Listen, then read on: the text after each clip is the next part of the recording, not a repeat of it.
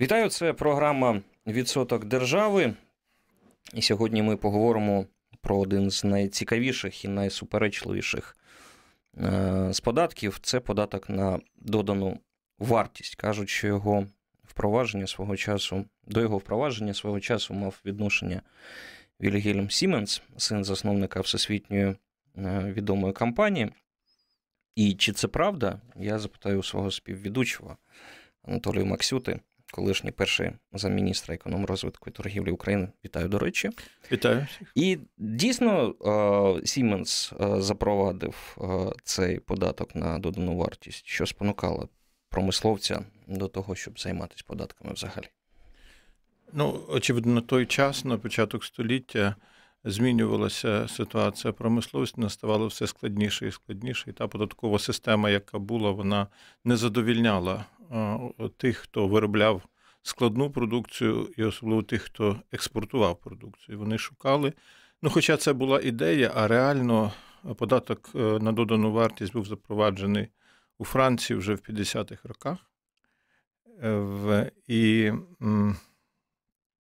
е, в чому чому я кажу про складність і про і експорт, тому що він дає можливість, е, на відміну від, скажімо, податок з обороту, про який ми ще можливо поговоримо, де оподатковується кожен процес е, перепродажу товарів, угу. комплектуючих, так, так, так.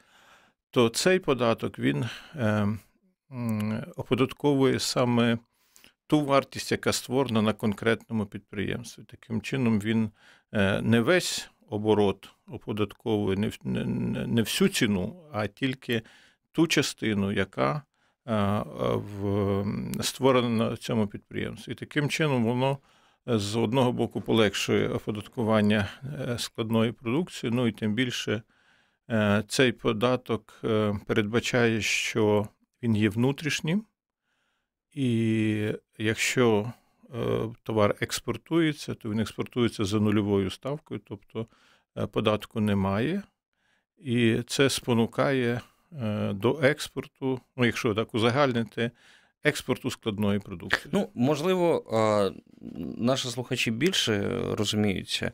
Для мене завжди це була якась тера інкогніта, податок на додану вартість. В цьому реченні прекрасно для мене все. Я нічого не розумію. Mm-hmm. Дійсно. Можна на якомусь при, прикладі е, пояснити, що таке податок і коли він платиться на додану вартість? Я спробую ну, на простому прикладі, що нам всім дуже близько, uh-huh. там металургія, наприклад. Ну, Видобувається руда і продається металургійному заводу. На цьому етапі е, нараховується податок. Але коли металургійний завод вже продає свою ну, виробництво сталі, там, наприклад, автомобільному заводу чи якомусь іншому, то він. Е, вираховує з податку, яку він нарахував на свою продукцію, той податок, який він вже сплатив на воду. Ага. І таким чином оподаткування йде тільки тої частини вартості, яка створена на цьому підприємстві. Тобто, це в основному заробітна плата, це прибуток і ті витрати, які вони понесли на підприємстві, але не, не минулі витрати, які вони.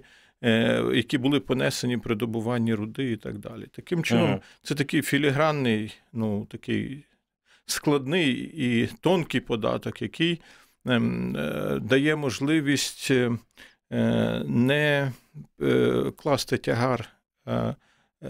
Податку на дане підприємство, тягар, який вже понесений був попереднім його контрагентом.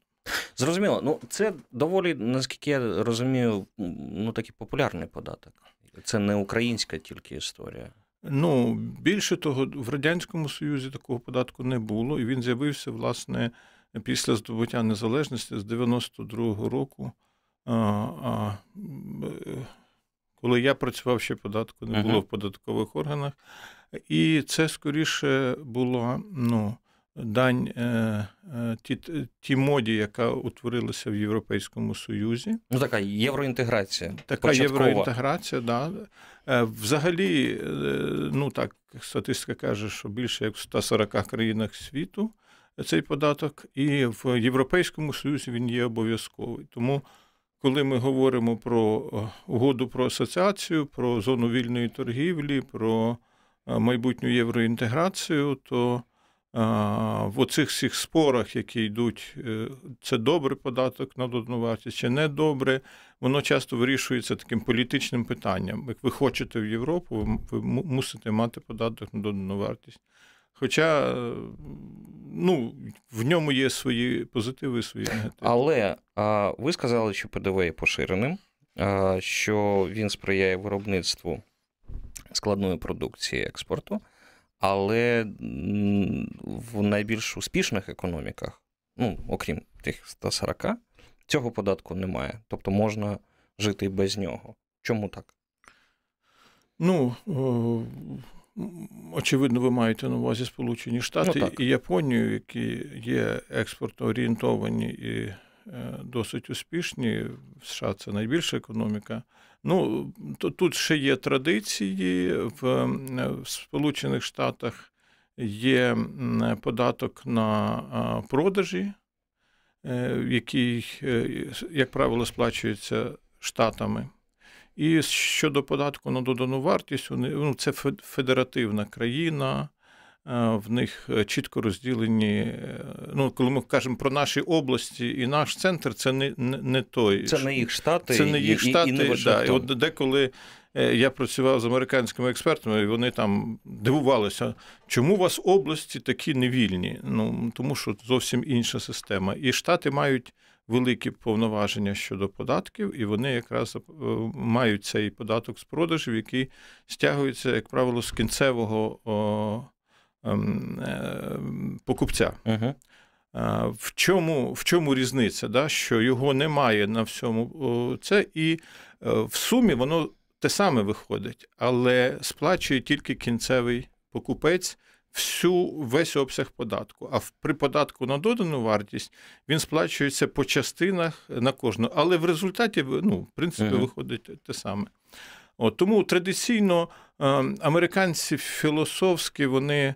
Е, схильні е, ну, до того, що споживання це є драйвером економіки, і вони не хочуть оподатковувати споживання, а податок на додану вартість, в принципі, це податок на е, споживання, і вони більше роблять акцент на податку на доходах. І вони вважають, що якщо ввести податок на додану вартість, то це буде і певна соціальна нерівність, тому що коли ми з вами купляємо товар.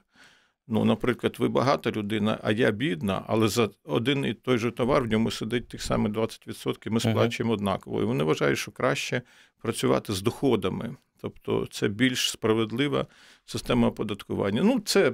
Це традиції. Добре, і... а давай, давайте до України повернемось до суті цього податку в в наших реаліях. Чи у всіх країнах він працює однаково? В якому вигляді він представлений в Україні? Ну, В Україні я би сказав, що він представлений в такому найбільш класичному вигляді, ну не самому кращому для, е, для України. Е, в принципі, ми маємо три три ставки податку. Три. 20%, 0% і 7%. Це було введено не так давно на деякі медичні е, препарати і медичні вироби. Взагалі до цього була така позиція, що має бути тільки одна ставка, але зрештою. Зараз існують три, ставки. Сьогодні цей податок він фактично є найбільшим податком для формування державного бюджету. А скільки там відсотків? Е, ну, загального бюджету, скільки надходить з саме е, ПДВ? Е, якщо брати до загального бюджету, то частка ПДВ у доходах державного бюджету трошки більше 40% Ого. по 2018 року і 10% до ВВП. Ну, Це такий показник, який країни порівнюють. Ну, В країнах угу, інших десь так 8-9% він займає. В нас він е, ну, достатньо великий.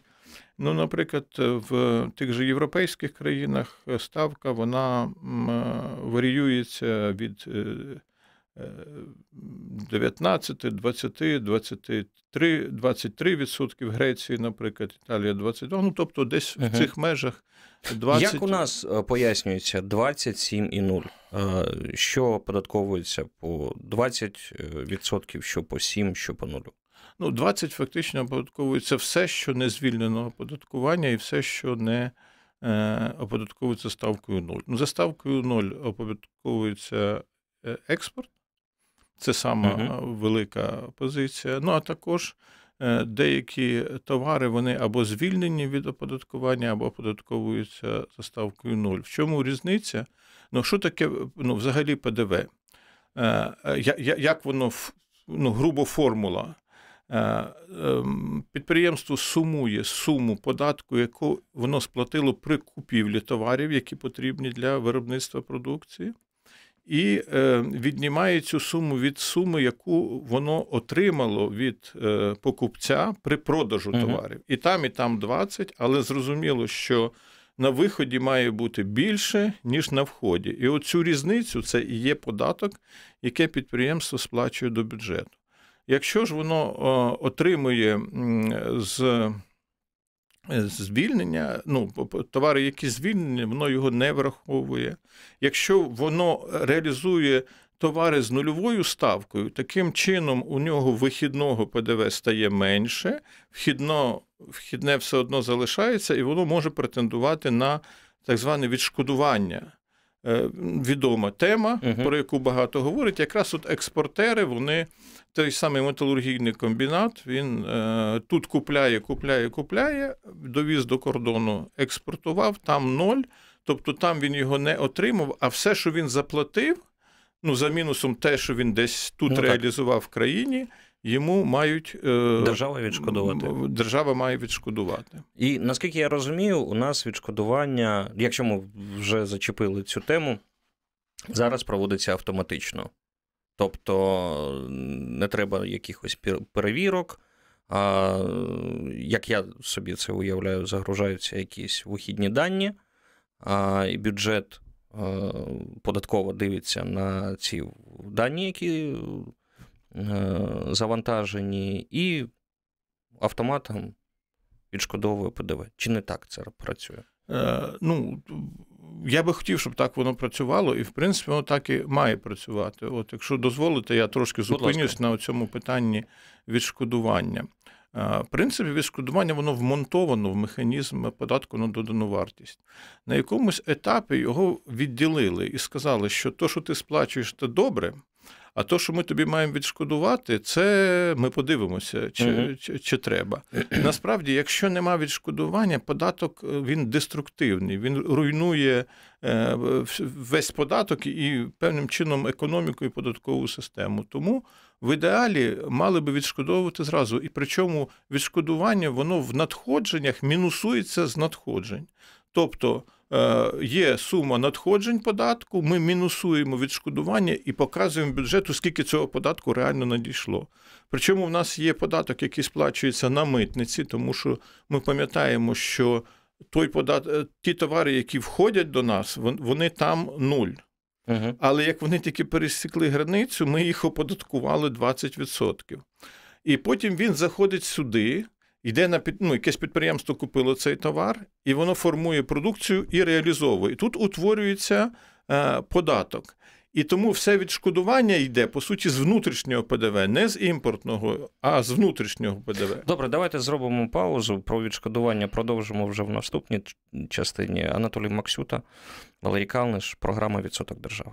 Продовжимо програму. Це програма Відсоток держави. Ми тут про податки. Ми це Анатолій Максюта, колишній перший е, заступник міністра економічного розвитку і торгівлі України. І Я Валерій Калниш, ведучий, співведучий цієї програми.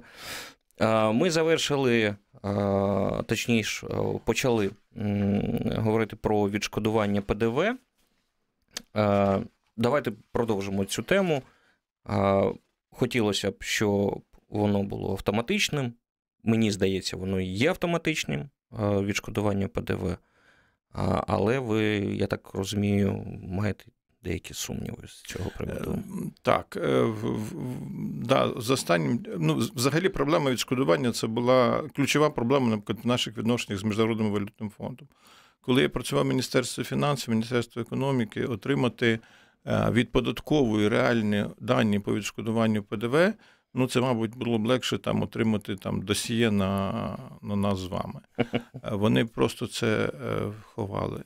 Зараз е, зроблений відкритий реєстр е, заявок на відшкодування, але перевірки все одно залишилися. Чому? Тому що деякі платники зловживають.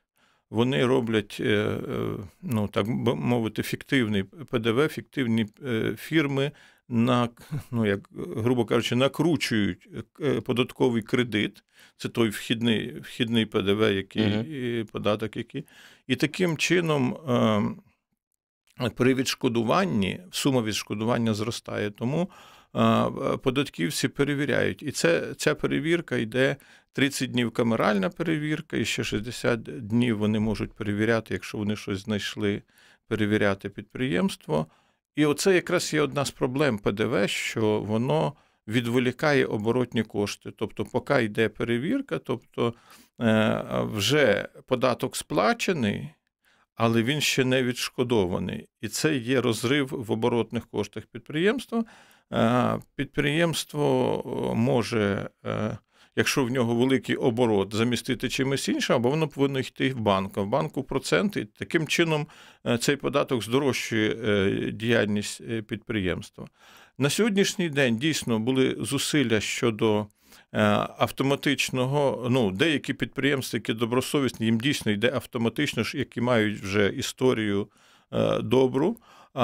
Але ще все одно ця проблема залишається, і, очевидно, вона лежить в площині е, покращення дисципліни і покращення кваліфікації податкових органів, тому що все одно на сьогоднішній день ще е, цей термін є досить довгим.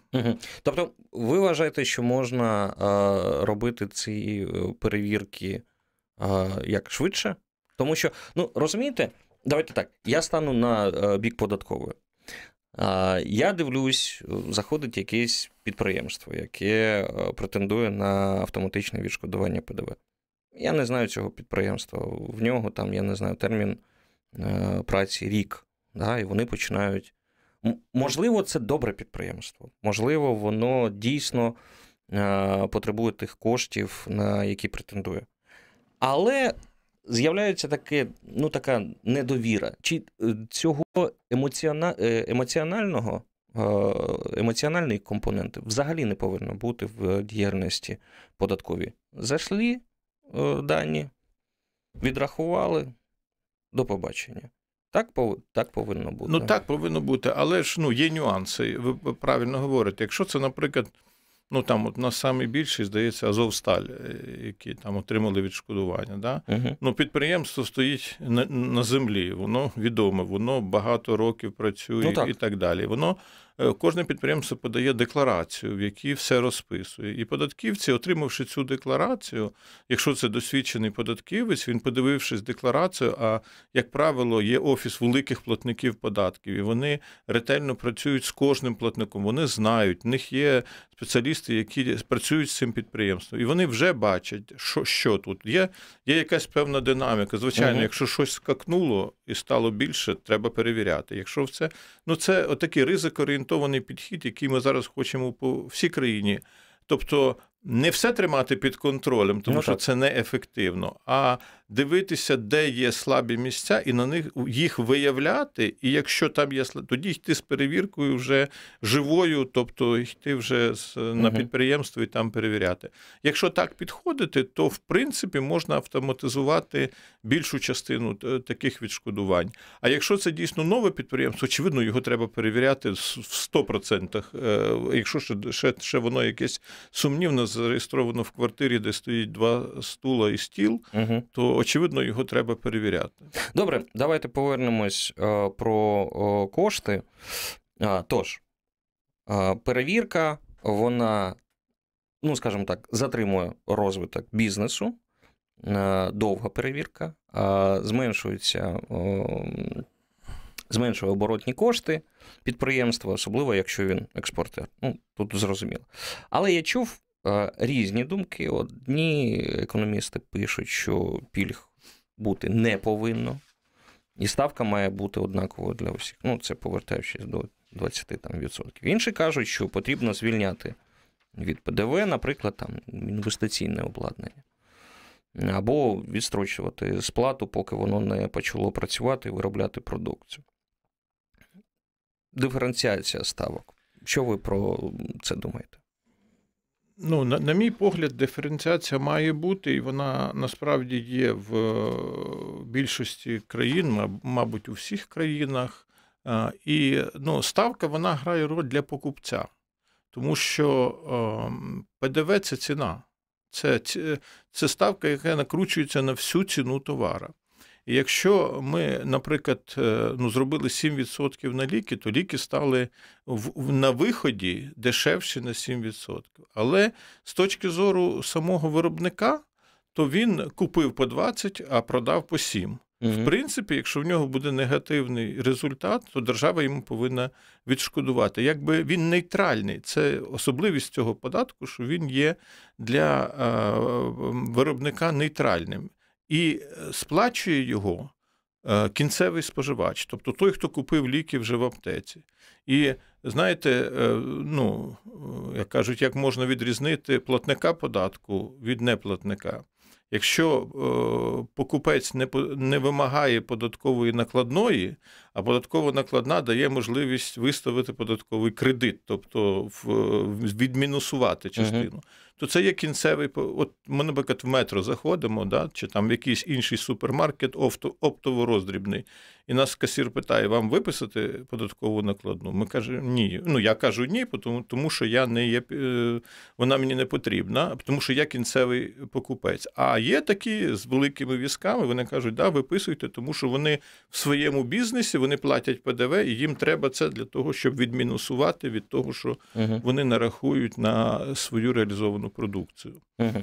Ну а взагалі-то ну, нейтральний. Е, ну, давайте от цей приклад з з ліками. Це тут теж скоріш про е, про філософію. Вони купують там по 20, е, платять 7. Мені добре, тому що я купую дешевші так. ліки. А чи можуть вони в ну, так, в обратну сторону дивитись, що не треба буде платити 20, може, треба зменшити цей відсоток. Можливо, треба домовлятися з іншими е, тими, хто їм ну, продає цю там сировину продукцію. Ну, щоб весь ланцюг податковий він був там 7, 7, 7, 7, 7, да? а не 7 і 20. Так, Таке можливо, чи це якась фантазія? Ну, в принципі, можливо. Ну, розумієте, ну, були різні проекти. Наприклад, були проекти, що давайте зменшимо не 20, а 10. Ну, там, В Австралії 10%. Е, що, ну, Тут тут залежно від структури економіки. Якщо ми е, поставимо 10% на все, в нас буде менше надходження і менше відшкодування. Але але буде... буде е, більша покупельна спроможність, ні? Буде, буде. Ну, звичайно, тому що ми ну, менше буде ціна. Е, цього товару. Але треба рахувати. Ну і тут, безумовно, ми не можемо обійтися без фіскальної функції цього податку. Він є, нагадаю, ми вже казали, він перший по величині наповнення е, доходів державного бюджету. Якщо ми зменшимо ставку, ми отримаємо просто менше е, податків. Ну, вам буде добре, мені буде добре. а Наприклад, бюджетникам буде не дуже добре, тому що їм не буде з чого Е, платити. Друге питання, чому е, потрібно звільняти? І от сьогодні є там по космічній галузі, е, по ввезенню електромобілів. Тому що коли ми звільняємо 20%, по інвестиційному обладнанню, ну, наприклад, підприємство купляє станок, платить 20% на кордоні, за кордоном купляє. Угу везе цей станок, воно будує. Коли він почне виробляти продукцію, може пройти рік. Але за цей рік він вже сплатив. Тобто він вже відволік частину своїх коштів. А виробляти продукцію, коли можна буде вже заробити і відшкодувати, це це може рік. Тому, е, наприклад, там, де складне виробництво, якщо це для пріоритет для держави, наприклад, ми якусь галузь хочемо. Ну, наприклад, ми хочемо там е, в сонячні електростанції, і ми тоді звільняємо для того, щоб їх заводити, тому що ціна їх буде нижча. Відповідно, виробництво їх буде е, нижче, відповідно, люди будуть це купляти, і відповідно ця галузь буде розвиватися. Але е, це робиться на певний час. А потім знову вертаються до базової ставки, коли ця галузь укріпилася. Ну, До речі, в мене тут а, пара уточнюючих питань. Ну, по-перше, чи відомі вам а, ці сфери, ці галузі, в яких оподаткування ПДВ там ставка нижче. Тобто, що саме вважається стратегічним напрямком для держави зараз? Які це, це сфери? Ну, на сьогоднішній день я я назвав це ж ті ті ж самі електромобілі, ну, так, так. альтернативні види е, енергії. Угу. Це космічна галузь, це літакобудівна галузь, це, так мовити, економічні пріоритети. Також звільняється продукція підприємств інвалідів, е, звільняється багато продукції, пов'язаної з соціальною сферою, наприклад, там послуги дитячих садків, послуги освіти і так далі. Тобто там, де ну, недоцільно його, угу. тому що все одно це платиться з бюджету, або ми хочемо, наприклад, розвивати Е, ці галузі чи ці послуги в державі, і тоді е, тимчасово ми е, знімаємо. В принципі, є думка, що цього робити не слід, оскільки цей податок нейтральний, і і, і тому це. Але, ну, на жаль, на відміну, наприклад, від там, Європи, да, де питання оборотних коштів не стоїть так угу. гостро, тому що там дешеві кредити, і їх завжди можна взяти, чи від Америки, яка володіє світовою резервною валютою, і, в принципі, ну, так. маючи борг там 100% ВВП, вона може друкувати гроші скільки, скільки потрібно, і вона це робить під час криз, якраз відомо угу. відомо там заливання Бернанки, е, коли була криза.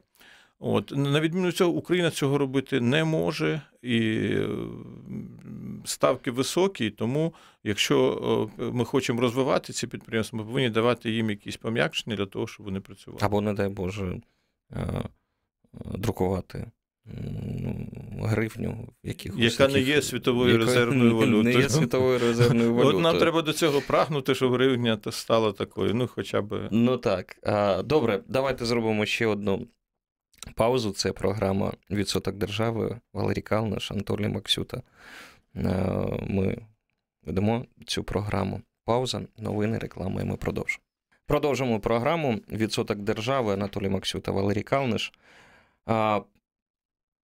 З'ясували 40% е, доходів е, бюджету України це від ПДВ.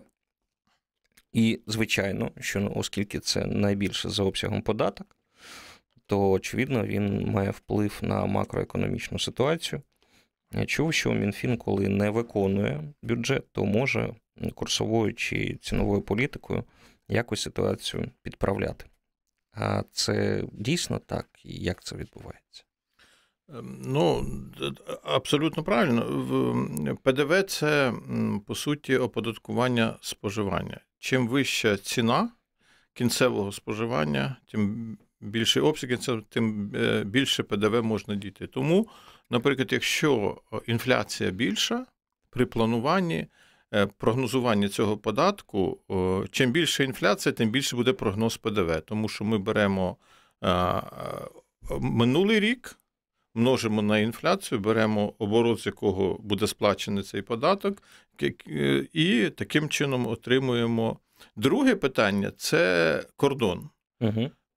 Чим нижче курс е, гривні, чим вищий курс е, долара чи євро, тим більше податків надходить. Ну тому що ми рахуємо в гривнях, а сплачується. Ну так, ти продав е, долар там по 27 або типу по 30, а ти в гривні все одно заплатив. Да, тому ми, наприклад, е, бачимо, що навіть в цьому році е, в е, ми недовиконуємо якраз надходження податку на додану вартість. І одна з причин цього це те, що гривня револьвувала, вона міцніша, ніж планували. Я маю на увазі не виконуємо по відношенню до плану, Угу. який планувалося на цей рік. Наприклад, за 5 місяців е, по ввезених товарів це 88%, а з вироблених це 78% до плану. Ну, вироблених е, в Україні там ще сидить відшкодування. В цьому році відшкодування за 6 місяців воно там на 29% більше, ніж в минулому році. І е, таким чином, ну, це важко сказати зараз, в чому там причини, але. Е, В, наприклад, експорт збільшився, збільшилось відшкодування. Або щось не відшкодували в минулому році, відшкодували в цьому році, і відшкодування збільшилось. А відшкодування, збільшення відшкодування це зменшення надходень до бюджету. Ми вже цю То наскільки я розумію, якщо так е, абстрагуватись від е, цифр, то е, насправді, е, коли долар дорожчає, це для експортера краще. Так? Якщо долар дорожчає, ну умовно, да. Так, то класично, да. Класично так. Але я хотів би зауважити, це класично так, якщо товар виробляється із складових внутрішніх. Угу. У нас же в Україні, на жаль, е, основні наші експортні галузі вони імпортозалежні. Тобто нам, щоб щось виробити, треба щось завести. Ну так. І тоді е, в експорт в нас, е, в нас залишається, ну як то кажуть, е, навар от яйця. На, на ці 3%, 3% я і живу. На цих. Ну, ну так, дійсно, тому що а, час від часу ми піднімаємо цю тему, що насправді ми е, експортуємо сир'йо, а імпортуємо товари. Складні товари. Складні товари. Так, і одна справа продавати там борошно, а інша справа продавати макарони. Е, От, і це, це Ну і, і, і, це, і це в довготерміновому це небезпечно для держави, тому що йде вимивання е, доданої вартості, і поступово ми просто ну, будемо в боргах, як Мгм. в шелках. Ми не зможемо обслуговувати себе. Нам треба терміново розвивати е, переробну промисловість і додану вартість створювати всередині держави, а не вивозити сировину там створять додану вартість, а потім нам по імпорту її завезуть. От, от цього треба дуже боятися, тому що ми просто обідніємо від цього. І в, в мене питання а, таке непереборної а, а, України. 28 там, років продовжується ця ситуація. Там майже с- с- ну, скоро там 30 років ми будемо говорити і говоримо про те, і експерти говорять про те, що держава збідніє, держава збідніє, ми е, там залежні, у нас е, сировина, сировина, а нічого не відбувається. Ну, ми ж не, не бідніємо, економіка якось працює, то, можливо, тут починаєш е, задумуватись, а може дійсно це вихід, коли ми сировину тільки продаємо. Ну, якось це працює останні там декілька десятків років. Ні? Ну, пам'ятаєте, м, цей чорний лебідь і про цю гуску, яку готували до Дня Благодарення. Угу. Щоб побудувати графік її життя, в неї було дуже успішне життя. Її годували, годували. І в один день графік обвалився, її зарізали. Її зарізали. Так. От так само і тут. Е, Ну, є речі очевидні. Да? От є, для мене очевидно, що не можна при ремонті квартири там руйнувати несущу стіну, бо обвалиться будинок і ремонту нема, нема сенсу в ремонті. Так само і в економіці. Якщо ми бачимо, що це не працює, воно рано чи пізно спрацює. Ну, Мгм. воно, воно рано чи пізно обвалиться. А то, що ми, ну е, я не можу сказати, що ми ну так багатіємо. Ми знаходимося по ВВП на душу населення в кінці всієї Європи. Європи, так. От і я не можу сказати, що ми. А те, що ми продаємо, приватизовуємо активи і продаємо сировину, Ну, це все одно, що знаєте, з квартири продавати меблю, потім продати квартиру і і купити, і піти наїстися. Ну, е, тобто... Я повинен був поставити це питання, тому що ну, треба було трохи вас так спровокувати. Давайте до. до... Ну, у вас вийшло. Yes. Yes. Давайте до конкретних цифр. Ви вже почали наводити їх. Буквально перед ефіром з'явились дані Державної казна... Е, Державної казначейської служби України. Вони дали дані по червню. Так, ось е, держбюджет у червні недовиконано за доходами на 18%. Щоб зрозуміло, що це таке. Згідно з даними казначейської служби, загальний фонд держбюджету у червні було недовиконано за доходами, а майже на 20%. Обсяг надходжень становить 71, майже 72 мільярди. Податкові надходження в червні становлять 43,7 мільярда гривень. Це майже на 47% більше, ніж план. Було встановлено загалом червневий план за ДФС перевиконаний на 15%. І тут ми дивимось чому недовиконання за доходами у нас майже 20%. Згідно з даними ДКСУ, бюджетне відшкодування податку на додану вартість ПДВ, про, про що програма у нас сьогодні, у червні становить 13,6 мільярда гривень порівняно з 12,94 у травні, і загалом за 6 місяців ДКСУ перерахувала 83,72 мільярда бюджетних гривень а недопрацювання у нас на митниці. Там у нас недовиконаний план, наскільки я розумію. І надходження а, у нас. А, надходження від єдиного соціального знеску зросли на 17%. Про що ці дані а, свідчать, коли держава каже про те, що на там, 20% у нас недовиконання за доходами. Що це значить для пересічного українця? Це значить, що наші е, плани по розвитку виявилися е, фактично нижчими, ніж ми передбачали, і що структура нашої економіки не генерує стільки податків, як ми е, хотіли би. Е, і це свідчить частково про недосконалу структуру самих доходів е, е, державного бюджету. Ну, наприклад, щодо відшкодування, оце ж саме цей експорт. Він, коли ми експортуємо, ми відшкодовуємо. Зростає експорт, ми радіємо, що в нас знаходить валюта в країну, але разом з тим ми повинні відшкодувати виробникам, збільшити відшкодування виробникам. Якщо ми це робимо автоматично, так як ми з вами хочемо, угу. то в нас е, зразу зменшуються доходи бюджету. Деколи податкова йде на хитрості, ну разом з Мінфіном, і вона просто притримує відшкодування. Страждають виробники.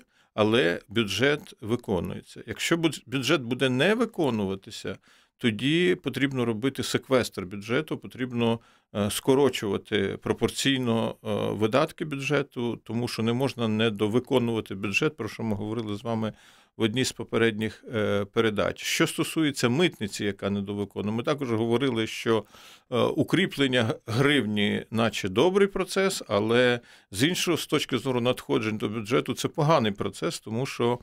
Е, в менше надходить е, ПДВ, митних зборів і так далі. Е, який вихід з цього положення? З цього положення вихід треба зміцнювати внутрішній ринок, щоб більше ПДВ генерувати при продажах на внутрішньому ринку. Тобто ми продаємо надто. Про що ми говорили надто просту продукцію на експорт. Ми mm до того, як її продати, не згенерували тут оборотів цього ПДВ, для того, щоб відшкодувати експорт е, продукції, яку ми продаємо. Тобто, чим більше буде доданої вартості створено всередині держави, тим більше буде податок на додану вартість всередині держави, і тим легше нам буде експортувати. Тобто, якщо ми хочемо бути експортно орієнтованою державою, нам треба виробляти складну продукцію з високою доданою вартістю. Якщо ми вивозимо сировину, то ми таким чином, е, по суті, вимиваємо додану вартість і мало отримуємо її в бюджет. Теж питання про бізнес-логіку. Вивозити сировину це простіше. Для цього не потрібно створювати підприємства. Чому український, ну називаємо його так, український бізнес-клас пішов по цьому шляху? Коли не випускає кінцеву продукцію, а торгує сировиною. Ну, чому так сталося? Ну, бізнес йде по тому шляху, який диктується обставинами. Тобто він не є таким, ну, якби свідомим, він шукає, де прибуток є. На жаль, українська держава мало допомагає бізнесу залишитися в країні. Тобто потрібні програми допомоги. Це перш за все доступ до фінансових ресурсів. Це мають бути і е, е, кредити доступні, не не, не ті, які ми про це говорили. Я не буду займати цим угу. час. Це мають бути е, державні пріоритети. На жаль, сьогодні.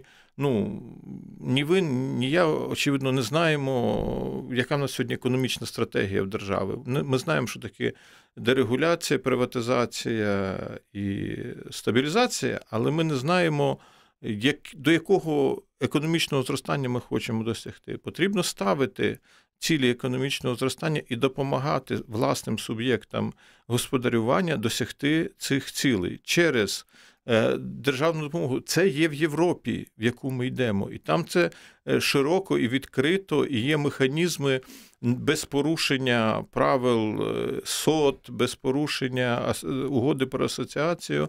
Е, Україна, як ви правильно сказали, багата країна, вона стільки років е, бідніє і не може збідніти, тому що ще ще багато є і ресурсів. Головне, ще багато є людей тут. І сьогодні ці люди навіть обслуговують європейську економіку, вони і там, і тут. Угу.